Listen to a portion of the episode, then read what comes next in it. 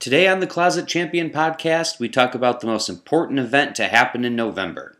No, I'm not talking about Thanksgiving and I'm not talking about the election. I'm talking about the Survivor Series. So many amazing and amazingly terrible moments have happened on this show, but today I'm going to talk about the 10 best traditional Survivor Series matches in the history of this incredible event. This is the Closet Champion Podcast.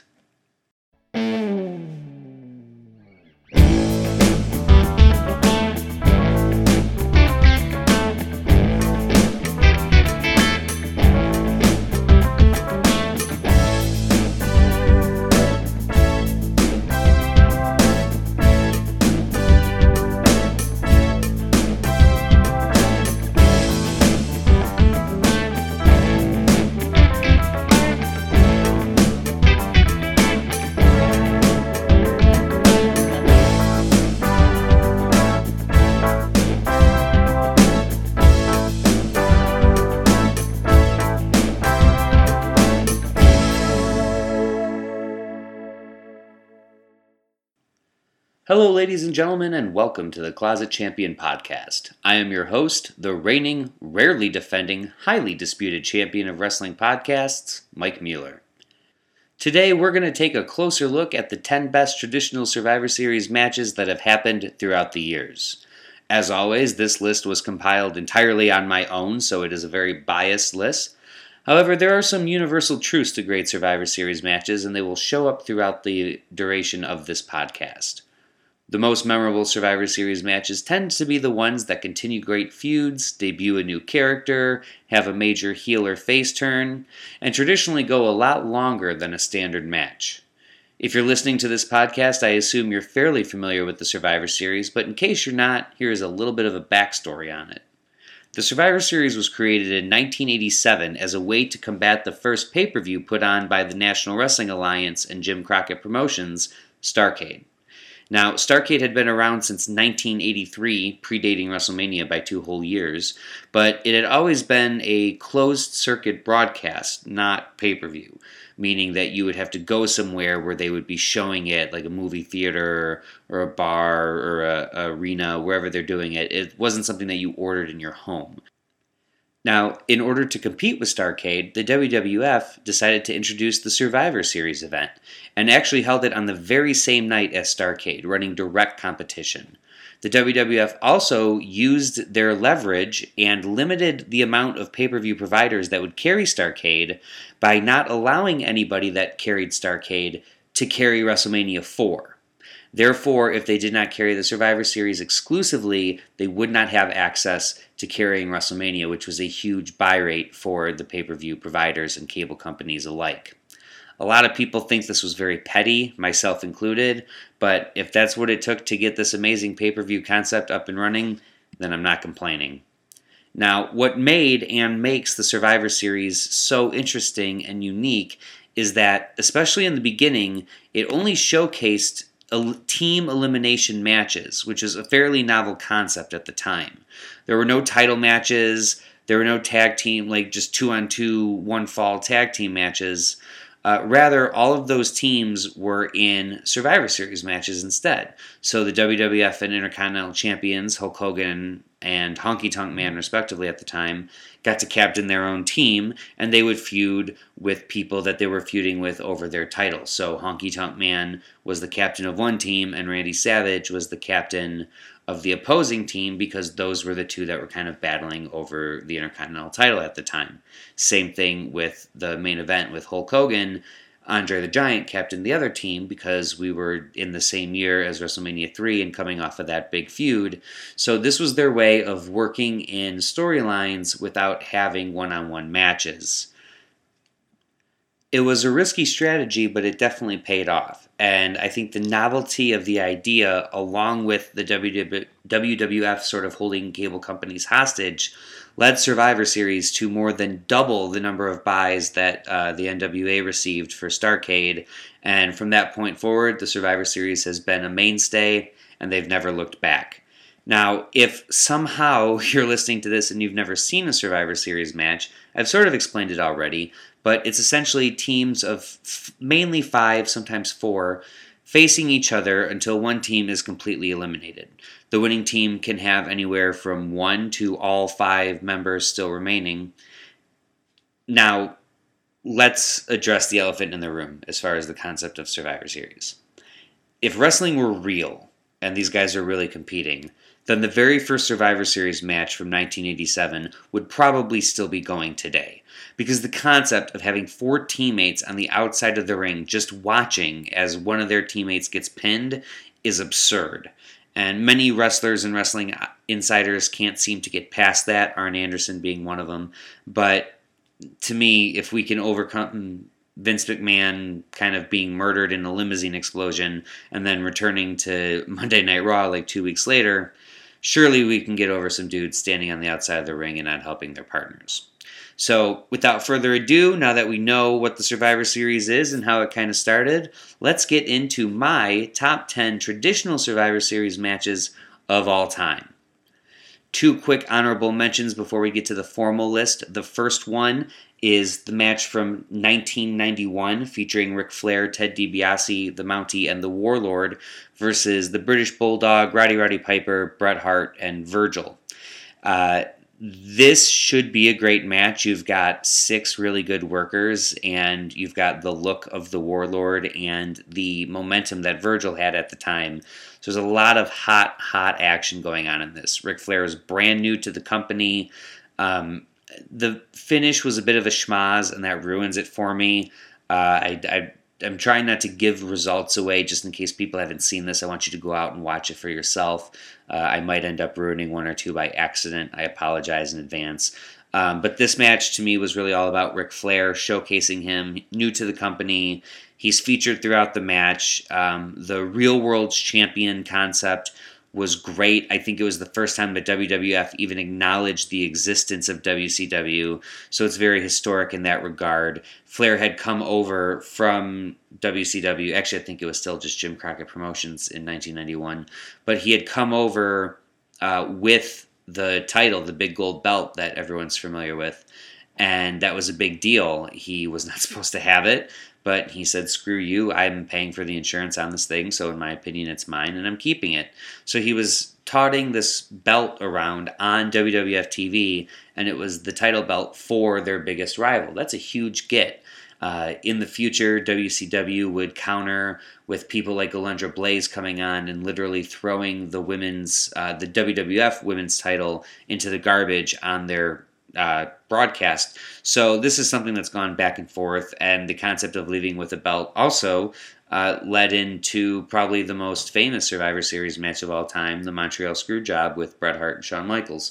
So this was kind of the first time we saw that angle of kind of flaunting the other team, the other teams, the other company's uh, prize on different on the competing airwaves.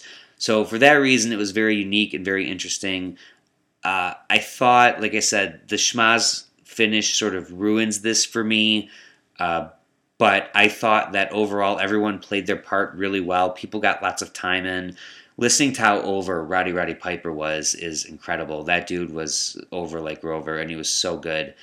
Uh, I have a very inexplicable affinity for the Warlord, and I don't know why, but I like him, and uh, I will be bringing him up again in this podcast. That shows you how much I like the Warlord. He's in two of these matches. Uh, but him playing sort of the muscle to the cowardly Ric Flair character worked really, really well. And I always liked uh, Warlord and British Bulldog, their little 1991 feud. I thought that was really fun. Uh, but this match was really good, lots of action, a bunch of really, really good workers. And like I said, the two people that, in my opinion, weren't good workers, one had a great look and one had huge momentum. So this match, all the way around, has a lot of excitement, a lot of energy to it, and that carries the match. And if it weren't for the shitty kind of finish, this would be cemented in my top 10 list. But as it is, it stays on the outside as an honorable mention. The other honorable mention is from 1995, the main event, the wild card match, which was a really fun concept. This was the first time you had good guys and bad guys on both teams. Um, it set up the tension for the upcoming uh, British Bulldog Bret Hart Yokozuna split that was in the works. Uh, you had so many great workers in that match: Shawn Michaels, Razor Ramon, along with, like I said, Bret Hart or uh, Owen Hart and the British Bulldog. You had some other people: uh, Ahmed Johnson, Yokozuna, Psycho Sid, Dean Douglas. These weren't the best wrestlers. Shane Douglas slash Dean Douglas is a good wrestler, but his run in the WWF was awful. Um, this, for being so unique and again being one of the first of its kind, should be on the list, but it's not on the list for one very, very specific reason. And that is the ridiculously horrible officiating call that was done during this match. So, during this match, at one point, Sid is in the ring against Razor Ramon. He tags Shawn Michaels and holds Razor Ramon so Shawn Michaels can deliver sweet chin music. Shawn Michaels is a good guy. Razor Ramon is a good guy. Uh, Psycho Sid is a bad guy in this moment, but Shawn's on the same team with Sid, so he says, "Sure, I'll take the shot." Shawn goes for the sweet chin music. Razor Ramon ducks. Shawn Michaels accidentally hits Psycho Sid, and then Razor pins Psycho Sid, the guy who just tagged himself out of the ring not 20 seconds ago. Referee Tim White shame on you. What were you not paying attention to? How was that tag? First of all, if that tag, if you didn't see that tag and it wasn't legal, Shawn Michaels shouldn't have been in the ring and he should have been disqualified. If you did see the tag, which I know you did because I saw you see it, I seen it you should never have made that count. Like that was such a stupid oversight that had no purpose or meaning. It didn't lead to anything bigger. Sid didn't come out on Monday Night Raw the next day and you know call for Tim White's job, which is what I would have done because that was a huge, huge miscarriage of justice. I'm still not over it, as you can tell. It happened 15 years ago, but it, oh my God, was oh my God, 25 years ago. Jesus Christ, I'm old. It happened 25 years ago. I'm still not over it. You shouldn't be over it either, but you should go watch the match because besides from that one little moment, it's actually a very, very fun match. And it's cool to see heels and faces sort of on the same team. In more recent years, that's become a standard, but at the time, that was very, very unique. All right, so honorable mentions out of the way. Let's start the formal list. Number 10, it's a match from 1997. You've got the Nation of Domination versus Ken Shamrock, the aforementioned Ahmed Johnson, and the Legion of Doom. And this to me is on the list because it checks a lot of boxes for what a good Survivor Series match should do. A good Survivor Series match should not just be an exhibition of guys fighting each other. It should have purpose. It should have reason. It should progress a story. And this progressed the story of the Nation of Domination and their seriousness as a legitimate faction inside the WWF. Uh, you had Ken Shamrock getting his singles push. He was new to the scene and was making some big waves. I never really agreed with it, but uh, it certainly got legs, even if only on the mid card level. Uh, this is November of 97, and this to me is the biggest thing that I took away from this match upon rewatching it. You had great spots all throughout. Uh, a lot of sensical eliminations. It, it, very balanced. It was good in that regard. Uh, but what stood out to me the most is this is November of 1997. A year from now, The Rock is going to be the WWF champion. And knowing that they've got this blue chip guy in their back pocket who they're just starting to let grow and expand and really break out into his own. This shows you how much faith they had in Ken Shamrock because Ken Shamrock and The Rock go at it for a long time in this match. And Ken Shamrock, I think, along with Ronda Rousey, are the two best uh, WWF competitors that started in MMA and moved over to wrestling. They just get it. They got it from day one. And while Shamrock was certainly green and probably not the safest guy to work with. He did really, really good. Uh, there were some great moments. We get to see the People's Elbow before it was the People's Elbow. It was just a move that The Rock did, and it looked great. Uh, it's almost certainly my favorite Ken Shamrock match, which, like I said, is not a very long list. But just seeing the chemistry that he had with several, with Faarooq, and more specifically with The Rock, is just very entertaining for that reason alone. Just to see The Rock and Ken Shamrock go at it uh, is really, really fun. Number nine on the list is uh, from 2019, just last year. It's the women's five on five on five triple threat match. Now, in looking back on this, so I studied a lot for you guys. I put in a lot of hours watching the WWE Network. I literally went back, starting in 2019, working my way backwards. I watched every single traditional elimination match in its entirety just so I could come up with this list. And that included watching a lot of very, very bad women's, your divas, I should say, matches from the 2000s and the 2010s. Now, since we've started taking uh, women's wrestling more seriously, we've had a lot of good Survivor Series matches. But in reality, I could have probably picked any match from 2016 all the way through 2019. All the matches kind of look the same and feel the same. It doesn't mean that it's bad, it just means that the story kind of plays out the same way. The reason why I picked 2019 versus any of the other ones is because of the 5 on 5 on 5 concept. Introducing NXT as a third brand competing along with Raw and SmackDown, I thought was a really great idea. You got tons of action. You have a constant triple threat match, which is fun. Uh, there's going to be some sloppy moments because, again, there's so many moving parts, uh, but that happens, you know.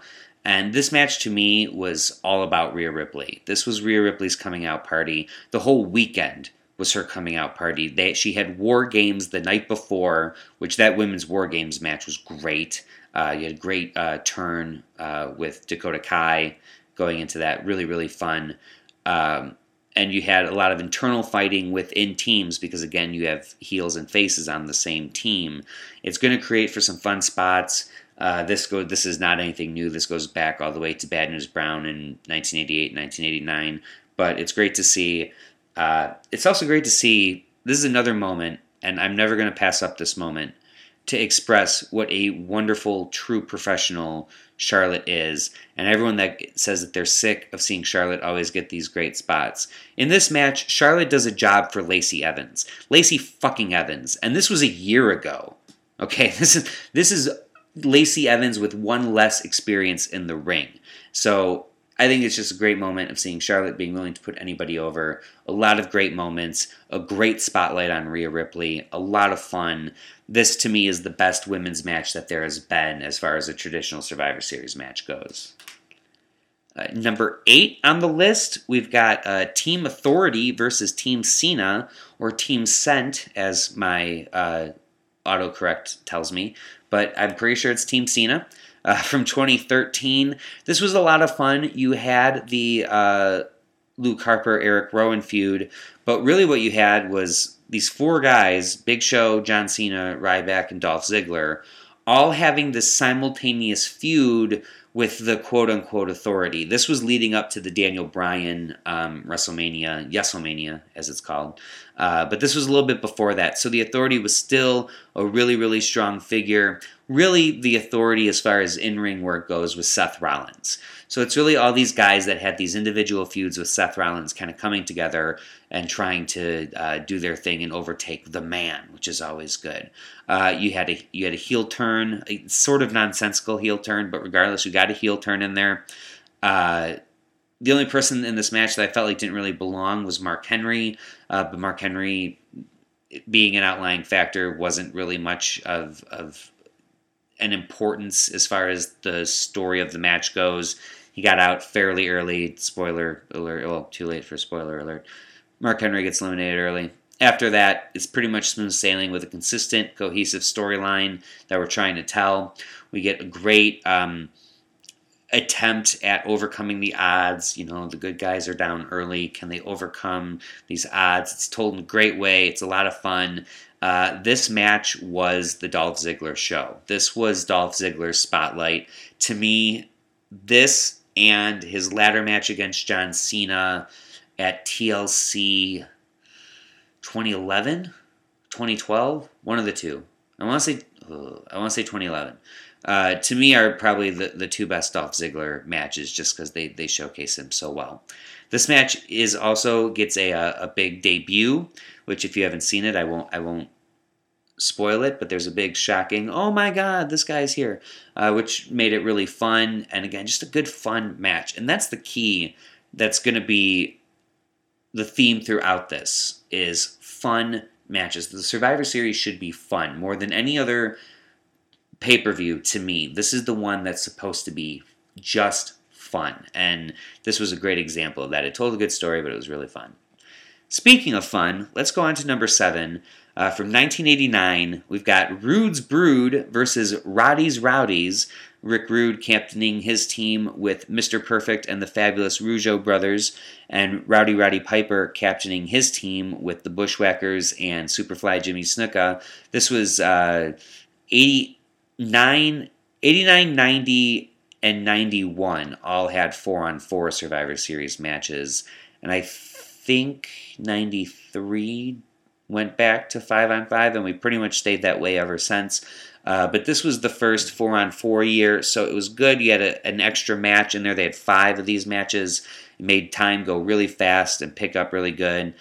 But this match in particular is so great because it was a complete contrast in styles between the two wrestlers. You had brawlers and you had wrestlers. Rude's team, all very clean cut, pretty boy looking, uh, country club kind of uh, blue chip prospect wrestlers, wrestlers. And then you had the crazy, weirdo, non traditional uh, styles with uh, the Bushwhackers and Superfly Jimmy Snuka and Rowdy Roddy Piper. He wasn't a really wrestler anyway, he was a brawler. Uh, Rude and Piper was a feud that I wish got more airtime. Uh, it was sandwiched in between feuds uh, that uh, Rick Rude had with the Ultimate Warrior in both 89 and then later in 90. And then this was also the feud that happened shortly before Roddy Piper's very embarrassing feud with Bad News Brown, where he painted half of his body black. It was awkward. Uh, you also had the Rougeaus and the Bushwhackers uh, kind of feuding with each other at this time. They feuded with each other a long time, and it was always hilarious and fun. Again, nothing that you're going to show someone as like a classic wrestling match, but it had a lot of funny spots. Uh, at this time, Mr. Perfect was still undefeated, so you had that storyline going. Jimmy Snuka was a huge fan favorite, even though he was well past his days of being on the top of the card from like you know the late 70s and early 80s he still when that guy was introduced everyone got up out of their seats so you had a lot of fun characters in this and the reason why this match has to be on my list is because uh, maybe Savage versus Hogan at WrestleMania 5, but I think this is the match I've seen more than any other match in my lifetime. I loved getting renting this VHS from Blockbuster. It seems like every weekend, and I would watch it, and this was always a match that I made sure I watched two or three times. Again, it's just fun. It, it's relatively short, uh, but I'm sure this creates a real bias for me. But hey, it's my podcast and it's my list, and I love it, so it's on there. Uh, if you watch this match, I do encourage you you have to watch the pre-match interviews that they do with both teams. Watch the whole pay-per-view because it's fun, but watch the pre-match interview. Uh, Rick Rude with his tights and explaining the tights is great, and Rowdy Piper is so entertaining. If you're not entertained by Rowdy Roddy Piper, you should not be watching wrestling. There's no point because if if that doesn't tickle you, then nothing will. Moving on to number six, we're going one year later, and this is the Million Dollar Team versus the Dream Team in 1990. And as far as the match goes, this isn't the best match, but this match is on the list for one very, very important reason. This was the debut of The Undertaker. And it was an iconic moment, a moment that still gets referenced to this day. And now that we're uh, closing in on 30 years of Undertaker, and WWE is doing all of these things on their uh, network and running all of these specials. Uh, sidebar: the Paul Bearer documentary is really good. Check that out if you have an hour. Please check that out. It's it's really fantastic.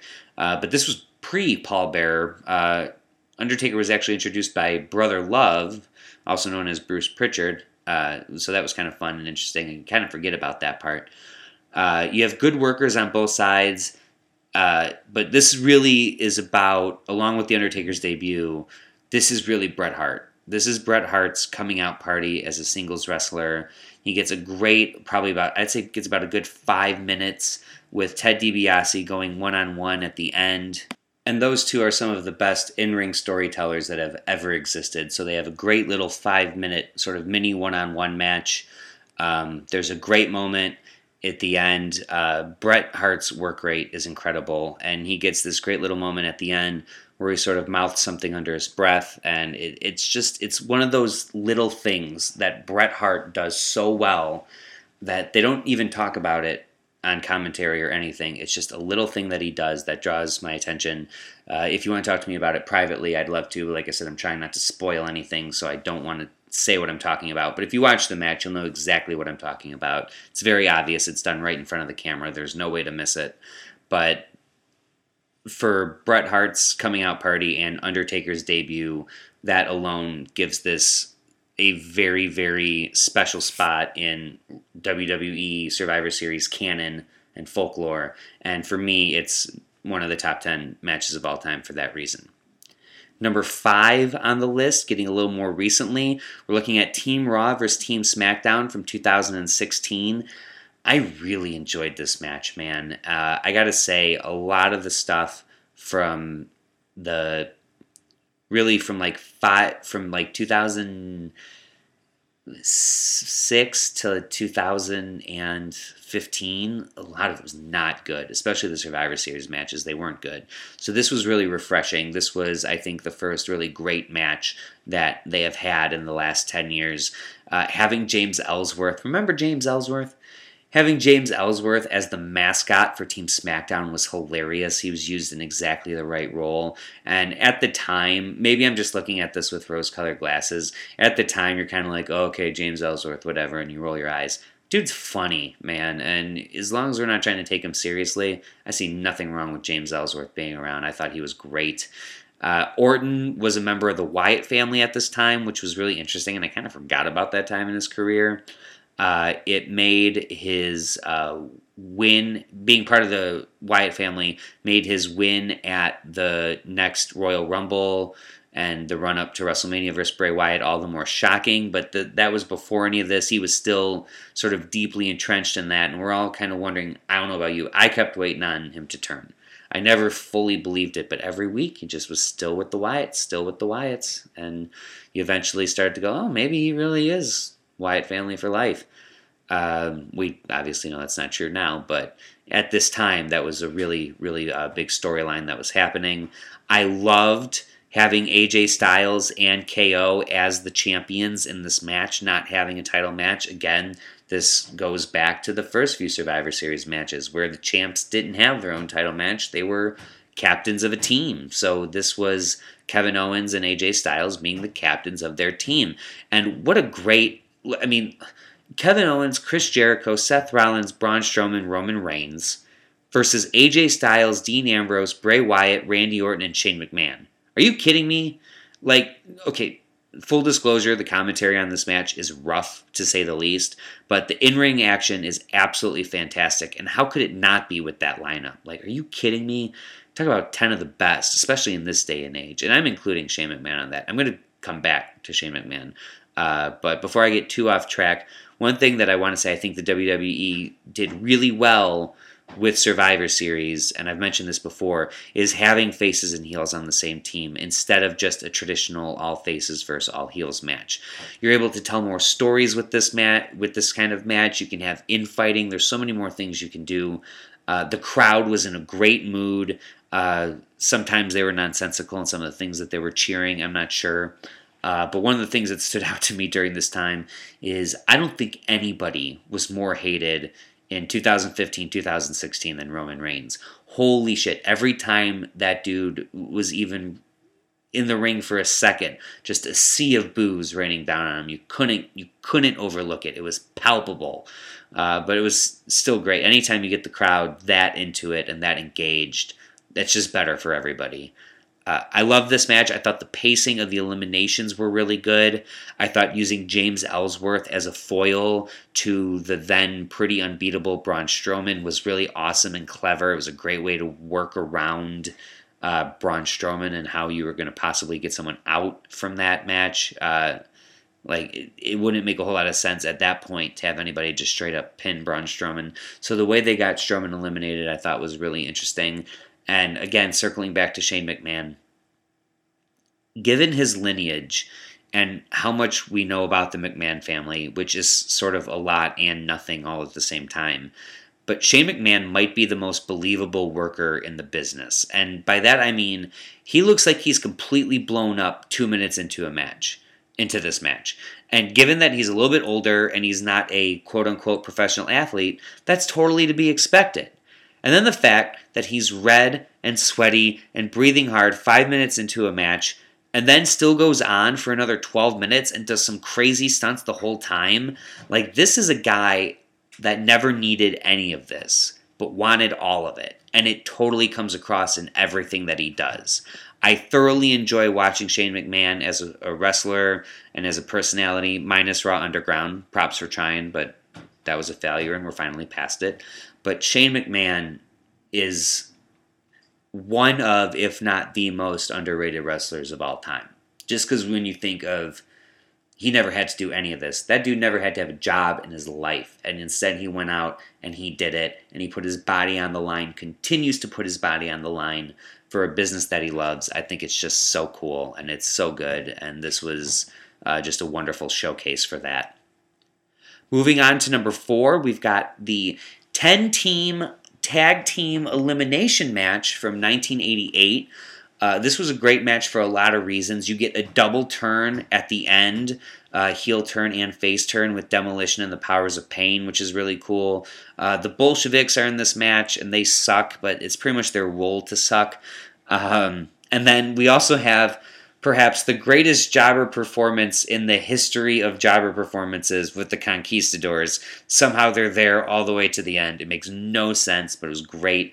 Uh, the Conquistadors, if you're not familiar with them, you shouldn't be. Like I said, they were jobbers, but their legacy lived on. Uh, Edge and Christian uh, paid homage to them a lot throughout their career, and later Kurt Angle reprised the role of the Conquistador in his feud with, I think it was Baron Corbin at the time. It was absolutely hilarious. Uh, aside from those outliers of the Conquistadors and the Bolsheviks, all the other teams are absolutely insanely talented in this match, including the Powers of Pain. Fuck you, Powers of Pain rule, Barbarian rules. It's amazing. On commentary, which is so important to a good match, you get Jesse Ventura and Gorilla Monsoon calling it, and they just have so many funny lines and, and good spots. Their chemistry is great. And like I said, Jesse's one liners throughout it are really fun seeing this match, seeing the Rougeaus work in 1987, this match they did a, a 10 team elimination match as well. At that point, the Rougeaus were white meat baby faces. Now, a year later, they're sort of condescending uh, French Canadian heels. And talk about night and day. Like they totally forgettable in 1987, and in 1988, even they didn't, even though they didn't get a ton of time in the ring, they really left their mark, and they really stuck out to me as as one of the more entertaining spots uh, in this match. Going out first sucks for them because they were such great in ring workers, and you hate to see them get out of there so early. But if you know the backstory between them and the British Bulldogs, not only does it make sense, it's actually pretty cool. There was a lot, a lot of real life heat between the Bulldogs and the Rougeaus, specifically between Dynamite Kid and Jacques Rougeau. And there was a lot, there was, things were coming to a head, to say the least. And for sort of fear of the Rougeaus' lives, they called an audible, had the Rougeaus get eliminated early kept the Bulldogs in the match for a long time, so the Rougeaus could hightail it back, get showered, get dressed, and get out of the building before there could be some kind of explosion in the locker room. So knowing that, it makes sense. It's cool. Uh, also, getting to see the Brainbusters in there is awesome. They had such a short run in the WWE, but man, they were great. Uh, Arn Anderson does a spine buster on Shawn Michaels, and that spot alone is worth watching this match. So many good wrestling moments because you had just so many good workers in that ring that it was impossible for it not to be a good match. It is a very long match, it's north of 40 minutes, and there is uh, one moment in particular where I just start to think, all right, this match is starting to drag a little, let's pick it up. And as soon as I had that thought, the next elimination happened. I was satiated, and we continued with the good pace of it. A lot of time for everyone to work and do their thing in the ring, and just a lot of fun. Heading into the top three now, we go to number three, 1995, the underdogs versus the Body Donnas, the opening match. And before I get into this match, I want to say that 1995 gets shit on a lot. And usually for good reason. 1995, the meat of it was undoubtedly crap. WrestleMania 11, King of the Ring 95, SummerSlam 95, all sucked. I will not try to make excuses. I will not try to apologize for them. This was, I was eight years old at the time, so I could not have been a bigger wrestling fan. And looking back on it, oh, the TV was crap, the pay per views are crap, except for the bookends. Royal Rumble 95 and Survivor Series 95 were great. And this to me was the best match on the card. This was the best match from 1995, period, besides maybe the Royal Rumble match of 1995 itself. Uh, you had some people that would be considered not jobbers, but people were not taking seriously. Uh, Rad Radford, Barry Horowitz, Tom Prichard, Bob Holly before he was Hardcore Holly. Uh, but you look at the rest of the people on that list. You had Marty Jannetty, who was an on again, off again underdog babyface. Uh, Hakushi, about half a year into his run with the company. Hakushi's another one that I don't think they got nearly. They should have gotten so much more out of Hakushi than they did, and I have a hard time blaming Hakushi for that. I gotta put most of the blame on WWE and creative.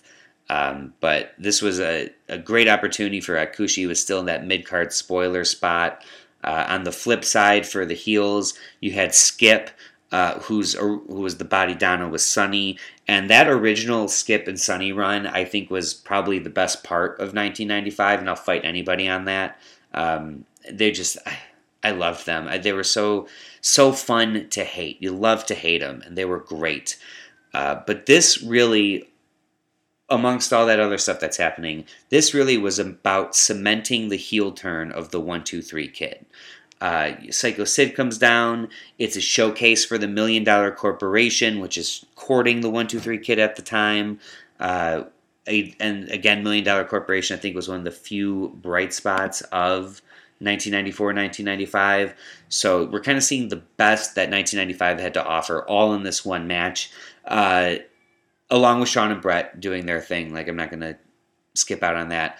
Um, but there's a great moment where Skip does the Ric Flair face plant, and it might be the best face plant that I've ever seen. Better than Flair ever did it. It's so funny. Go watch it. This is a match that exceeds all of the expectations that you could have. If you know all of these guys, if you know none of these guys, you turn this match on and go, okay, what's this going to be? And then uh, you're just floored away with incredible athletic moves, great storytelling. Like I said, you get heel turns, you get outside interference, you get all the fun bells and whistles that make a great match. And I do believe 1995 is the best Survivor Series, top to bottom, ever. And I'll say that. The women's match lags a little bit. Uh, but again, this was 1995 where they had a Blaze and a bunch of nobody else's. So given that it was a Alundra Blaze and a bunch of nobodies, I thought every single match on this card delivered. Moving to number two, we're going to the top two Survivor Series matches of all time. And this could really be 1A and 1B for me. I love both of these matches, but I'm going to put at the number two spot Team Austin versus Team Bischoff 2003 Survivor Series. Stone Cold's career is on the line. I love when matches have some importance to them, where there's something on the line, where there's stakes. It's hard to do in a Survivor Series match, but it's been done a couple times really successfully, and this is one. We're fighting for Steve Austin's career. Uh, on one side, we've got Team Bischoff, Mark Henry, Randy Orton, Chris Jericho, Christian, Scott Steiner. On the other side, for Stone Cold Steve Austin's team, you got the Dudley Boyz, Rob Van Dam, Booker T, and Shawn Michaels. Talk about just an absolutely great lineup, man. That's two very, very stacked teams, so we're starting great right away. Uh, one thing that happens in this match that happens in a lot of Survivor Series matches, especially more recently, is why do we have to have the revenge elimination spot? Uh, I'm sure you know what I'm talking about, but if you don't, it's like a guy from Team A uh, pins a guy from Team B, but then immediately that guy gets pinned by Team B, so we have two eliminations, one from each side. To me, it's just a cheap storytelling tactic to sort of speed things up, and I think it could be done in a lot of different ways. uh, double count out or disqualification or something. But um, it to me, it's just it, it's sloppy storytelling, and you always see it coming. So I don't like that. This match did have that. It's probably about the only knock against the this match. But there were so many cool setups to the finish that it was amazing. Uh, everybody piling on Mark Henry to keep him down. Um, again, I'm not sure why the ref would count this, but in Survivor Series, we just have generally accepted rules that are very strange, like you don't try to break up a pinfall, or multiple people can pile on a guy and help try to get him pinned. But you got the Mark Henry spot. You got Jericho pushing Rob Van Dam off of the top rope to set up essentially an RKO. Was a cool little moment. D-Von does a great flying headbutt, which he always does. There's good storytelling. This is it's. I just I like I like the way this story plays. One team gets a big advantage. That advantage gets chipped away by the opposing team, and we get to a spot where they're are they going to lose their lead? They got this big lead. Are they going to lose? It's going to happen. Um, the star of this match is Shawn Michaels. It's not even a question. He was a bloody mess, and he worked. Man, that guy worked in this match. He had been back for three years at this point. Survivor Series 2002 or excuse me, a year at this point. Survivor Series 2002 was his return uh, to the ring in the Elimination Chamber match, and then this was the following year his return to elimination matches. Who he has more elimination matches than anybody. I believe he has 11. I'm pretty sure is the number. Uh, so Shawn Michaels definitely a Survivor Series uh, mainstay. And in this match, we see why because it's just it's a beautiful piece of work and storytelling that Shawn Michaels does. And all of these are great matches. They fall just shy of the number one spot. Before we get to the number one spot, let me do a real quick recap. Your not, your honorable mentions are the uh, Ric Flair Roddy Piper four on four match from 1991, the 1995 wild card match, then going into number 10, Nation Domination versus Ken Shamrock's team from 97, the women's triple threat match from 2019, Team Authority versus Team Cena 2013, Rude's Brood versus Rowdy's Rod, Roddy's Rowdies, easy for me to say, in 1989, the Million Dollar Team versus the Dream Team from 1990, Undertaker's debut, Raw versus SmackDown men's match 2016, the 10 team elimination match from 1988. Number three, the 1995 Underdogs versus Body Donnas. Number two, Team Austin versus Team Bischoff from 2003. And the number one Survivor Series match, traditional Survivor Series match of all time, 2001 Team WWE versus The Alliance. Again, same with number two, where Austin's career was on the line. These have real, tangible stakes probably never been higher in a Survivor Series match. We're coming off the invasion angle. This is sort of the culmination of that invasion angle, which had a I, there there that storyline could have been so much better, but it was bookended with really good matches, and this was sort of the last chapter in that storyline. They're fighting for control over the company. Steph and Shane are trying to overthrow their dad. Shane put his ownership of WCW on the line against Vince's ownership of WWE. Uh, the lineup is absolutely stacked. I'd say it's even better than the Austin Bischoff match from 2003. On Team WWE, you've got Big Show, Kane, Undertaker, Jericho, The Rock. And then the Alliance had Shane McMahon, Kurt Angle, Booker T, Rob Van Dam, and Stone Cold Steve Austin.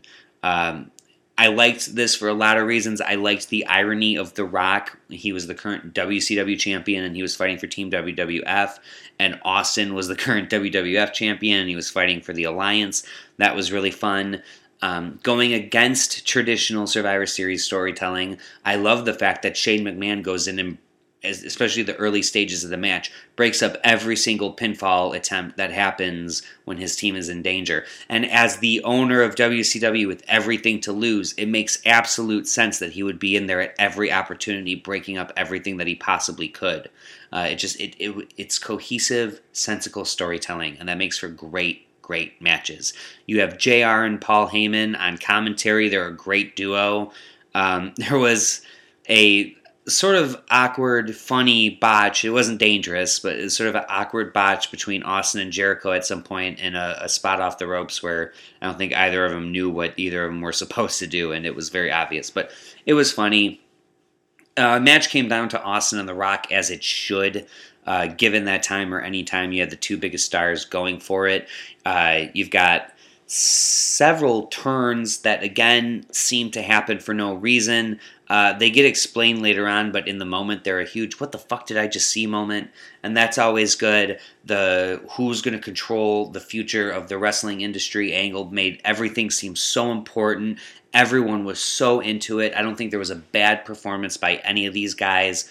All of them got pretty good amount of time to work, and this to me is just what a Survivor Series match should be about. Great eliminations, well paced, good timing, shocking moments it checks every single box. Anything that you could want from a Survivor Series match, this has, and it's it's done so well. I'm I could watch this match over and over again and not get sick of it. It's even still upon. I've probably watched that match seven to ten times now in my life, and it's still just the the weight of it holds, and it's so captivating.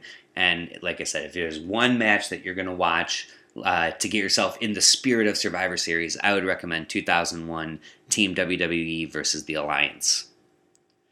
And that's pretty much it. That's what we're going to talk about this week. I'm going to do a Survivor Series prediction uh, show as we get closer to the date. Um, the teams are just now kind of being finalized, but there's a lot of other stuff to hash out. Once we know the card a little bit better, I'm going to do a recording on that. I'm also going to do the long awaited interview with Giuseppe Colonna, uh, the uh, owner and promoter for uh, Rising Action Pro. Uh, we were supposed to do this a long time ago, and then you know Corona happened and we stopped doing live events, so it didn't really seem to make a lot of sense. But I'm going to talk to him, pick his brain a little bit as the owner of a and promoter of a company. Try to get a lot of you know behind the scenes uh, ideas as far as what goes into putting on a show, promoting a show. How do you book talent? How do you fill out a card? Uh, the the obstacles in running live events, all that stuff. Uh, so if you have any questions that you would like me to ask, please please reach out to me on social media. Either uh, Facebook or Twitter at Closet Champ. Send me a message there, or just respond uh, to one of my posts uh, with something that you'd like to know about what it's like for a pro wrestling promoter. Uh, he's a great guy. He runs a great company. Uh, I've known him for uh, about a year now, and like I said, it, it's re- very, very impressed with him and what he does. So looking forward to that. That'll probably be toward the end of the month, maybe even at the beginning of December. But we got some big things planned as we kind of come to a culmination of the first year of Closet Champion podcasts. I want to thank everybody so much for going on this journey with me.